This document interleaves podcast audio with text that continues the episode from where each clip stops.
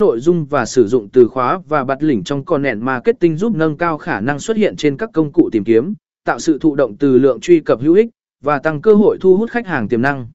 Tạo nội dung thú vị và hấp dẫn là yếu tố quan trọng trong content marketing để thu hút và giữ chân đối tượng của bạn. Dưới đây là một quy trình viết nội dung chất lượng.